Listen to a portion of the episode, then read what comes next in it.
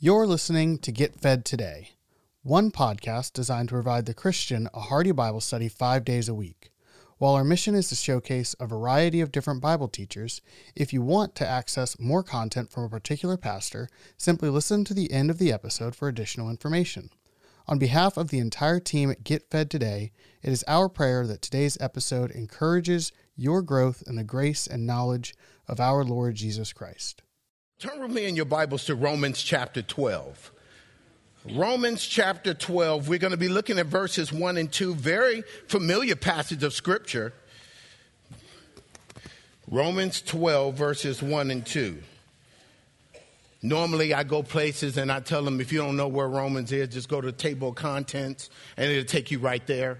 However, you guys are in a church that you're so well taught, you beat me to Romans 12. So, Romans chapter 12, we're going to be looking at verses 1 and 2. The title of this message is Living to Die. Living to Die. And Father, we pray that you would speak into our hearts this word. And Lord, thank you for these men, Lord, that are here representing many homes, many families. Lord, and I just pray your blessings upon us as we sit at your feet and learn from you. Speak into our hearts your word in Jesus' name. Amen. Amen. So, Romans 12, verses 1 and 2, living to die. What, what a paradox. To, because if you're living, you're not dying. If you're dying, you're not living. So, what does it mean to live to die? And, I believe this is critical for us to grasp because, in order for us to live the Christian life, we must understand what that concept is to live to die. And I believe Romans chapter 12, verses 1 and 2 gives us some insights into how that is done. Oh, let's look, look what it says there. We got some stuff to talk about today. Notice he says, I beseech you, therefore, brethren, by the mercies of God, that you present your bodies a living sacrifice, holy and acceptable to God, which is your reasonable service. And be not conformed to this world, but be transformed by the renewing of your mind, that you may prove what is that good and acceptable in the perfect will of God. Great verses. Many of you have these verses memorized. They're very familiar. But we're going to pick these two verses apart and, and grasp all the nuggets that God has for us in these verses. Notice, keep it in, con, uh, in, in your mind to live to die. Notice what Paul says. He says, I beseech you, therefore, brethren. Let's stop right there. He said, I beseech you. Uh, the Greek word is parakaleo, and it means to come alongside to help. It, it, was used in classical Greek to describe when a commanding officer would, would go and encourage his troops before they go out to battle. Oh, this is a very fitting word to use here because we're in the practical part of the book of Romans where Paul is about to encourage us to do something, to live out what he just finished telling us in verses 1 through 11, and chapters 1 through 11, should I say. Now he's going to tell us we need to be living these out. He's encouraging us. It's like a commanding officer coming to encourage the troops before they go out to battle. Oh, that's the verb form. The noun form parakletos became known as the Holy Spirit, you know, the one who comes alongside of us to help us. To help us do what? To encourage us to live the Christian life. And so this is what he is saying. He says, I beseech you, therefore. Oh, we got to talk about that word. The word therefore is a transitional conjunction that always takes us back to what was previously said. It takes us back not only to chapter 11, verses 33 to 36, but it takes us back, to me, it takes us back all the way to chapter 1. Because you know how Paul does it. He will always tell us what God has done for us first before he tells us what we need to do for God.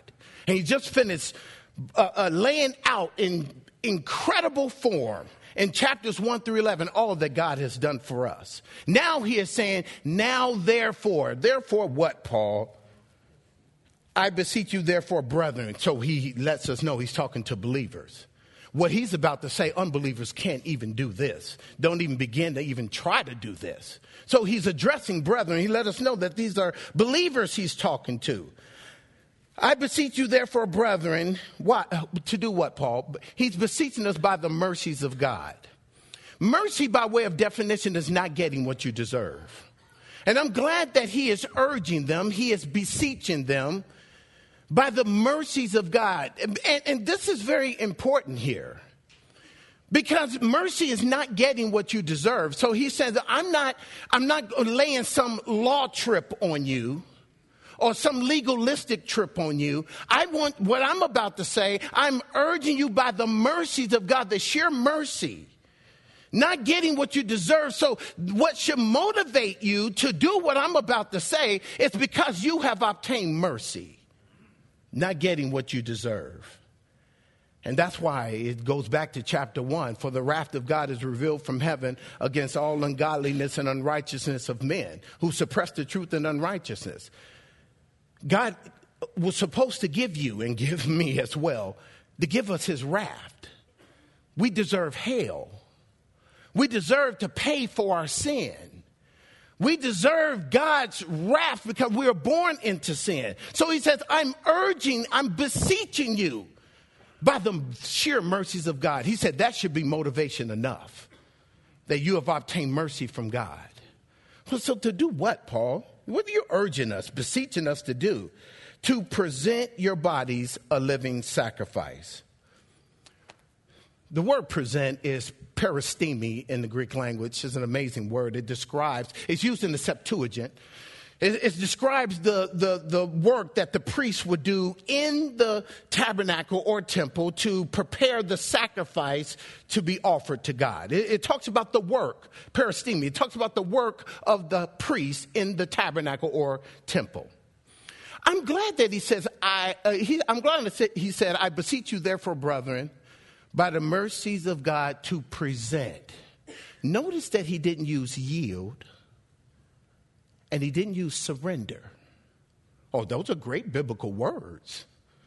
To yield and to surrender, those are great words, but those words, they have a sense of reluctance. They have a sense of hesitancy. When you, you when you yield something, you, you yield it and you may not want to. So he doesn't use that, but when you present something, it's willing, you're doing it of your own free will, no one is coercing you, no one is threatening you. It's something you're giving freely and willingly. But notice what he says to present your bodies a living sacrifice. I, I love that he said that. Why did he say present our bodies a living sacrifice? Why didn't he say present our hands, our eyes, our ears? I'm going to tell you why he said present your bodies. Hold your place there and go to chapter 3 of Romans. And I'm going to show you why he said present your bodies. Oh, chapter 3 is in, in the context of this book. And I want you to notice something in chapter 3. Just flip, go to the left a few pages. Notice what he says there in chapter 3, verse, starting with verse 10. He says, As it is written, there is none righteous, no, not one. There is none who understands. There is none who seeks after God. They have all turned aside. They have together become unprofitable. There is none who does good, no, not one. Here we go. Here we go. Look at verse 13. Their throat is an open tomb. With their tongues, they have practiced deceit.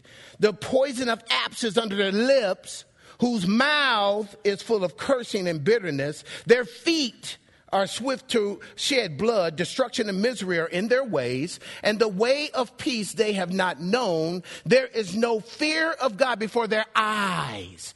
The reason why he said present your bodies a living sacrifice because our bodies, our entire bodies have been affected by sin. So he didn't say just present an eye or ear or a foot or a toe. Our entire bodies have been affected by sin. The poison of apes is under our lips. Our feet want to run to destruction. Our entire being has been presented and been affected by sin. This is why we need to present our bodies. Notice a living sacrifice. Oh, we know from the Old Testament that all the sacrifices were dead sacrifices. And for him to say, present your bodies a living sacrifice, that's where the presenting comes in. It's something that we willingly do. When I think of a living sacrifice, I go back to Isaac. Isaac and Abraham. God told Abraham to sacrifice his son. Oh, you know, he really didn't mean sacrifice. God is not into human sacrifices. You understand that. But he wanted to, he, he told Abraham, you need to sacrifice Isaac in your heart because it's very well possible that Isaac had become an idol on the throne of Abraham's heart. Oh, the long awaited son that he was waiting 25 years for, the son of promise. And, and maybe, just maybe, Isaac had all of a sudden become uh, just God in Abraham's heart. And God said, Hey, I want you to offer your son, your only son. Only son. What about Ishmael? Oh, this is just a side note. It just shows that God doesn't recognize our work in the flesh. You understand that, don't you? And so he says, Isaac, I, I, I got to do this, Isaac. Oh, we, we, we think of the little Sunday school the little Sunday school picture, you know, Isaac was about eight to 10 years old and he getting up on that altar. No, Isaac was a, about 33 years old. Oh, he could have easily put his father in a headlock and said, I'm not, I ain't getting up there. But he presented himself as a living sacrifice. Well, we know the ultimate living sacrifice is Jesus himself the ultimate living sacrifice. So we are told to present our bodies as a living sacrifice. What part of your body needs to be on the altar today? What about your eyes? Do you need to present them as a living sacrifice? The things you're seeing, the things that you know that are not appropriate. We, we as men, we're men here. We're stimulated by what we see. And so the enemy knows that. And so maybe it's your eyes you need to put on the altar. Maybe it's your ears, it's what you're listening to. maybe it's what you're listening to. And you know what that is. There's things that you're listening to that need to be placed on the altar. Maybe it's your feet you need to place on the altar. Maybe it's taking you places that you know you shouldn't be going. What part of your body you need to present, which means willingly, as a living sacrifice? If any of you are like me, I need all of it to be on the altar. I need my entire body to be on the altar as a living sacrifice holy, notice, he says, holy and acceptable to God. That's the only sacrifice that is acceptable to God, is the one that is holy. Hagios is the Greek word. It means to be set apart for God's use. Only a holy sacrifice is acceptable to God. And, and notice, notice what he says there. He continues a living sacrifice, holy acceptable to God, which is your reasonable service. Oh, we gotta we gotta take a few minutes with this one. Reasonable service. Reasonable, logical, or some some translations have spiritual, it's your spiritual act of worship. The Greek word is logikon or logikos. It's an amazing word, it needs our attention. Uh, logikon is, is an amazing word. It means that which is reasonable or logical that is of the mind, the, the, the, thinking of the mind. That's why it's translated in some translated uh, translations reasonable or logical, because it, it speaks of that which comes from the logic. And it's an amazing word, though, and because it, it, goes to show that it's a tough word to translate because some even translate it as spiritual, and you may have a translation that have spiritual act of worship. Oh, there's room for that because Paul is contrasting the Old Testament sacrifices, uh, sacrifices with what goes on with us as, as a living sacrifice. So as they offered a, a, a physical sacrifice, we should be offering a spiritual sacrifice, and that's why it's translated spiritual act of worship in some translations. But here's the twist. That same word logikon or logikos is used in 1 Peter 2 2. And, or 2 1, should I say. It says, as newborn babes desire the pure milk of the word that you may grow thereby. Pure milk of the word. Guess what? That's the word logikos. Why is it that it is translated of the word in 1 Peter 2 2 to 1 and 2, or and not translated that way in Romans 12 1, and it's the same Greek word. You would think that if it, if it was pure milk of the word, it, the, the, Greek, the Greek phrase would say tu lagu, which means of the word. But it's logikon. Why do they translate it there as of the word and in Romans 12 as reasonable, logical? Because where does the pure spiritual, logical milk of the word comes from? Comes from the word.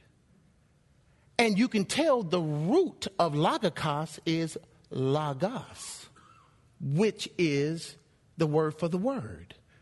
So that's why it is safe and they were safe, and that's why they translated of the word in 1 Peter 2 1 and 2, and not translated that way in Romans 12, because there's room for it to be of the word.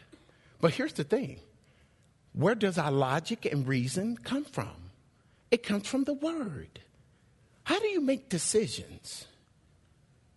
How, how do you reason through thoughts and ideas? How do you make decisions in life and how to do this and do that for the family and, and at church? And, and how do you do, how do you reason through things? You have to be reasoning through things from the Word of God. Oh, it's great how you grew up and, well, my dad did it this way. And, uh, oh, that's great. But the grid by which we must measure things is the Word of God. That's why it's translated logical or reasonable. It speaks of the mind.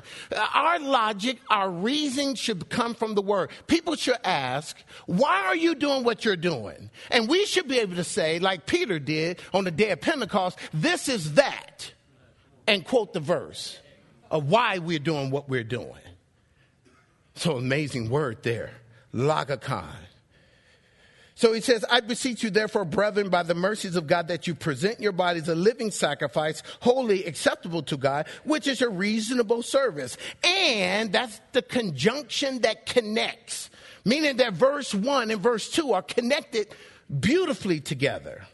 And do not be conformed to this world. Oh, oh boy. Do not be conformed the Greek word for conform is su schismatizo. It's where we get our English word schematic from. It means to stamp out as a pattern. For those of you who are in construction or electric, electricity, you, before you do work, you see the schematics. It's, the, it's a stamp out pattern of how the building is designed or how the house is designed. The, the, the tense that that Greek word is in is passive meaning that don't allow the world to do this to you. I think J.B. Phillips said it best. He said, Do not let the, in his paraphrase, do not let the world squeeze you into its mold. The world will seek to squeeze you and I into its mold. It will seek to form us or conform us to its schematic. There's a schematic of the world, just like there's one of this building and one of your home. There's a schematic of this world that the world seeks to squeeze us into, to form us into a stamped out pattern. And don't allow the world, or, or it can be translated as stop allowing the world to, to squeeze you into its mold. And that's what it seeks to do. It seeks to squeeze us into its mold with its movies, with its music, uh, with its entertainment. All these subtle little things can squeeze us into its mold. And Paul is saying, stop allowing that to take place. Meaning that we we can stop allowing it. We don't have to let it happen. Before we were in Christ, we, we couldn't help it. We just did it. We walked according to the schematic of this world. But he said, Do not be conformed to this world. Uh, you know, the, the Greek word for world is eon, is where we get ages from. It's not cosmos, which is a typical world, uh, word for world. It's not cosmos. It's eon. It speaks of not the world as in the trees and the sky and the grass, but the world as in the world system. There is a system by which Satan is called the God of in 2 Corinthians uh, 4 4. He's called the God of this age. There's a system by which Satan has established. So the world, metaphorically, is that satanically organized system of beliefs that exalts everything that is ungodly and opposes everything that is godly. That's, that's the world system that he said, don't allow this world system to squeeze you into its schematic. Don't allow it to happen. Don't allow it to happen. And notice he says, and be not conformed to this world, but be transformed. Oh, another great word. The Greek word is metamorpho. It's where we get our English word metamorphosis from. That, that transformation that takes place when a caterpillar is turned into a butterfly, that metamorphosis. Oh, the same Greek word is used in Matthew 17 when Jesus was on top of the Mount of Transfiguration and he was transfigured when his deity was shining forth through his humanity. The Greek word there is metamorpho. In 2 uh, Corinthians 3.18, with unveiled faces beholding in the mirror uh, as unto the Lord are being transformed into the same image, metamorpho. Same word. So instead of allowing the, the world to squeeze us, conform us into its mold, he says instead, allow yourself to be transformed. Instead of conformed, but transformed. And notice where he says this transformation takes place transformed by the renewing of your mind. This is where it all takes place. The mind, for you military minded, the mind is the beachhead by which Satan lands to tempt us to sin. That's why we have to get this right the mind. To show you how important the head is, where is it that David hit Goliath with that rock? In the head because it doesn't matter how big he is, you get his head. Oh, that whole thing is coming down. Oh, we heard the old saying, you know, chop it off at the head. There's a reason for that. If Satan can get our, as we used to say in the Marine Corps, our brain housing group, if he can get up here, then he can control the rest of this. This is why the mind is the beachhead by which Satan lands to tempt us to sin. This is why the Bible says, as a man thinketh in his heart, so is he. Because if he can get up here and control our thinking, get us to think his thoughts instead of God's thoughts, oh, he can wreak some damage on us and on our families and those around us. So the way we renew our mind is by the Word of God. The Word of God is how we renew our minds. That's how we pre- reprogram our minds is by the Word of God. And this is, I can tell you whether you, like um, Philippians 2 5 says, whether you have the mind of Christ. I can just sit and talk to you, talk to you for a few minutes. Because the Bible says, out of the abundance of the heart, the mouth speaks. See, the tongue goes down into the well of the heart and brings up what is there. And I can just talk to you for a few minutes and I can tell you how much of the word you meditate on. It's just what it is. Oh, oh C.H. Spurgeon, that great prince of preachers. He said that we should know the word so much that when we, that we they cut us, we sh- it should be bibline that should come out. And, and, and it is amazing whenever I read Spurgeon's writings and stuff, it, it's, like I'm, it's like I'm reading scripture because he quotes so much scripture. And that's how we should know the Word of God. That's how we're going to reprogram our mind from, from all the sinful things we have inputted into the computer of our minds all the years before we were Christians. So we have to reprogram that thing. And the way we reprogram is by the Word of God. So be transformed by the renewing of your mind that you may prove what is that good, acceptable, and perfect will of God. The word prove there is dokimazo. It's, a, it's an amazing Greek word. It's a word that means uh, to test a metal to see whether it is genuine or not. To see whether something, and not only metals, but to see whether something is genuine or not. It, it means to prove, to test. And, and, notice he says, What is that good, acceptable, and perfect will of God? Now, uh, many scholars debate on what that means. You, you have some uh, school of thoughts that says that uh, good is good, acceptable, and perfect, that they are adjectives.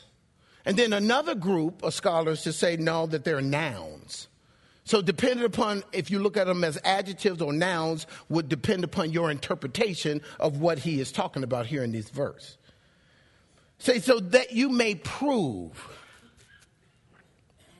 If, if dokimazo means to test, to put to the test, to see whether something is genuine or not, then I, I, I think it is safe to say that these these words good acceptable and perfect oh, they, they can be in, they can be nouns they can be adjectives it doesn't matter. But that you may put to the test the things that are coming in your life and you put them to the test and say is this good according to god's word? Will the lord accept me doing this or saying this or doing this with them? If i do this thing will i be in god's perfect will if I do these things? And this is what we have to ask ourselves. If, I'm, if I watch this on the computer or my cell phone, would this put me in line with God's perfect will? Is this good? Like Philippians 4 8 says, whatsoever those things are good and perfect and all that sort of, is it good according to God, not according to our eyes? Is it good according to God? Will God accept me participating in this sort of thing?